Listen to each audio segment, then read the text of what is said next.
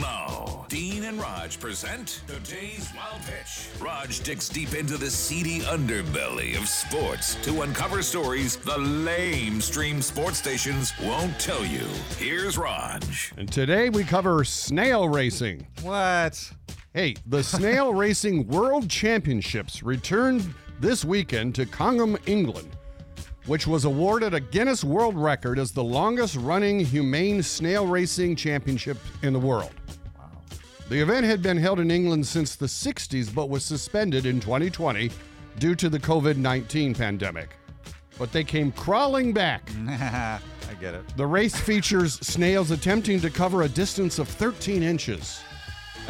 the world record of 22 seconds was set by a snail named Archie. Archie, by the way, finished just ahead of Astros catcher Martin Maldonado. That's today's wild pitch.